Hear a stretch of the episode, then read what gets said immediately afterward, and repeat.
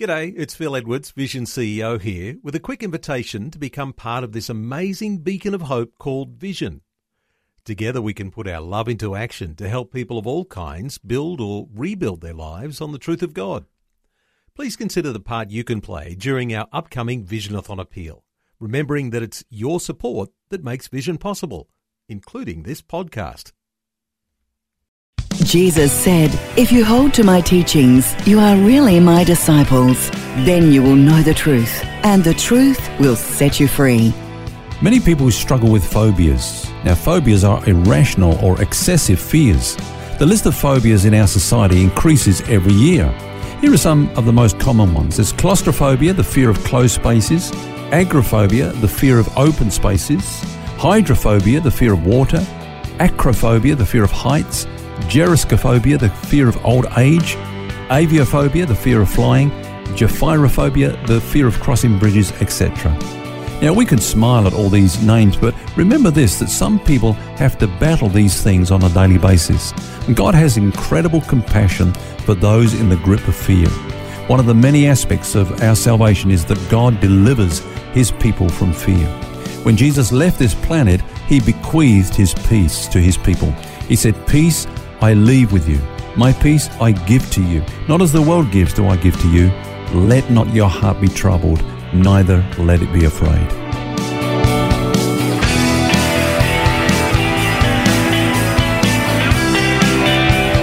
This is Set Free with Ken Legg. And this week, helping you in overcoming fear. And it's a pretty big subject, Ken. There are fears, phobias, anxiety attacks, which are pretty common today. And what do you say is the root cause of it all in general?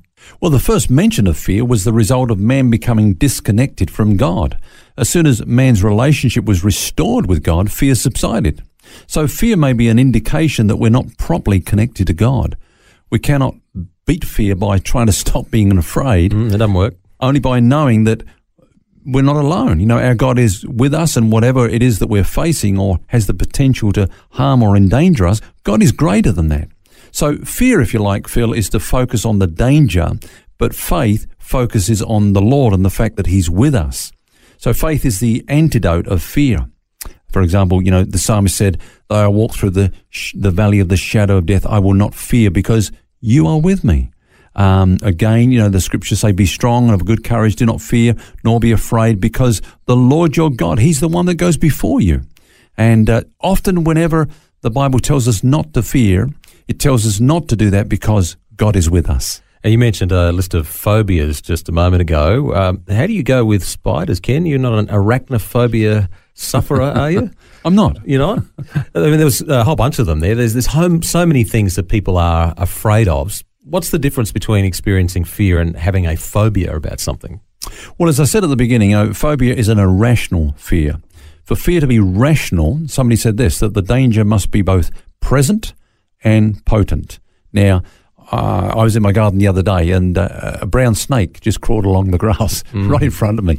And so there was a fear there. There was a healthy fear there, because that snake is potent, it's dangerous, you know. And present. But it was present. Okay, so once it moved on, then the fear subsided.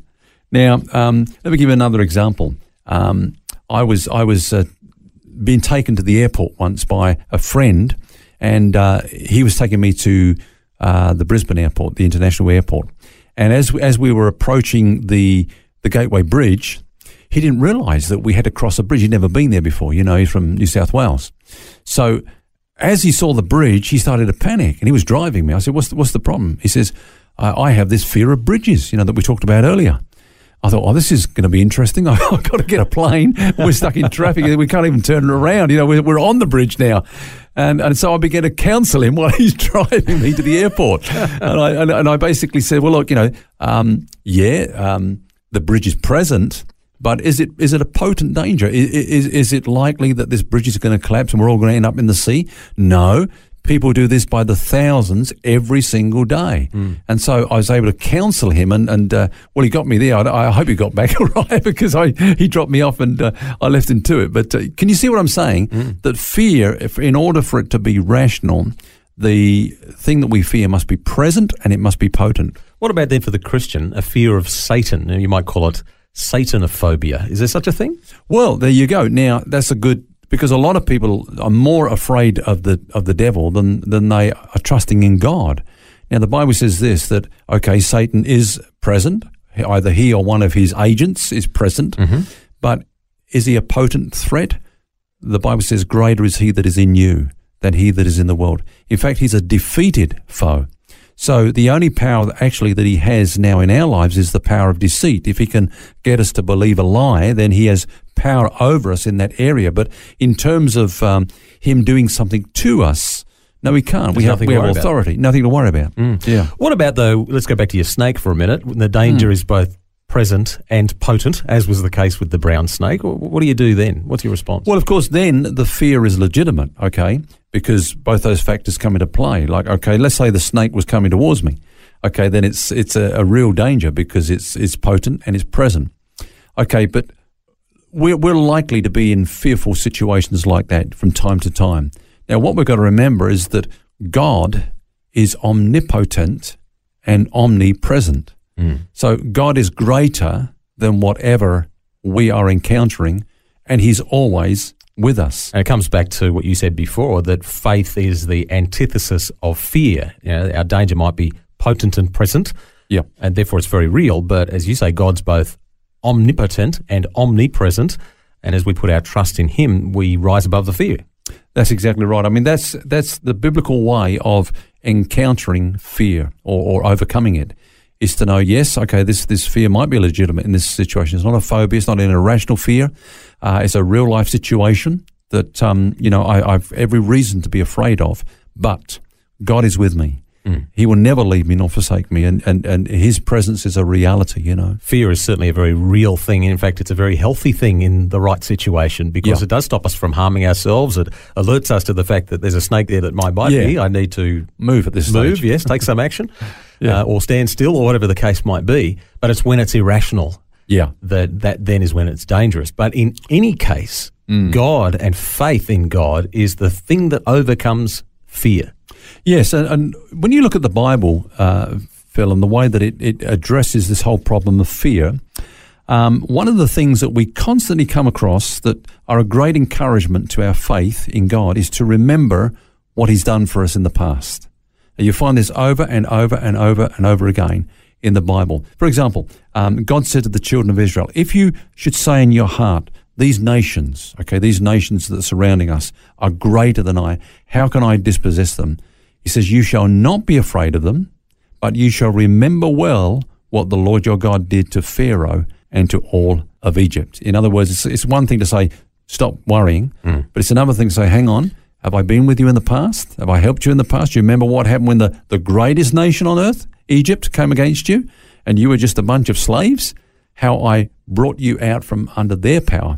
Now, I am the same yesterday, today, and forever. There's lots of reminders through, through Scripture where God says, don't forget. Yeah. Don't forget, don't forget, don't forget. And that's what we need to remember when, when we're in a fearful situation. Yeah. Do you remember the time when um, David was, uh, you know, called to go against Goliath? Yep. God called him to go against Goliath, you know. When he was being interviewed by Saul before, you know, what can you do? You, you're nothing. He said, no, hang on a minute. There was a time when I was looking after my sheep in the wilderness, and a lion and a bear come out against me and try to take the sheep. He told about how God enabled him to rescue the sheep out of the paw of the lion and out of the grip of the bear.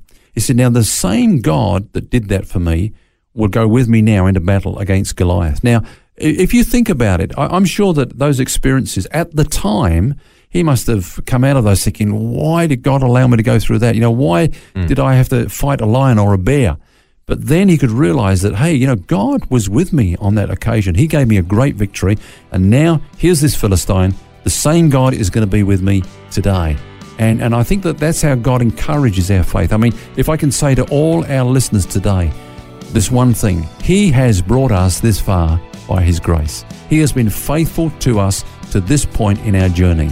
He's been with us, and those things that we've been fearful of and anxious over, he's delivered us out of, and he'll do the same for us today and forever.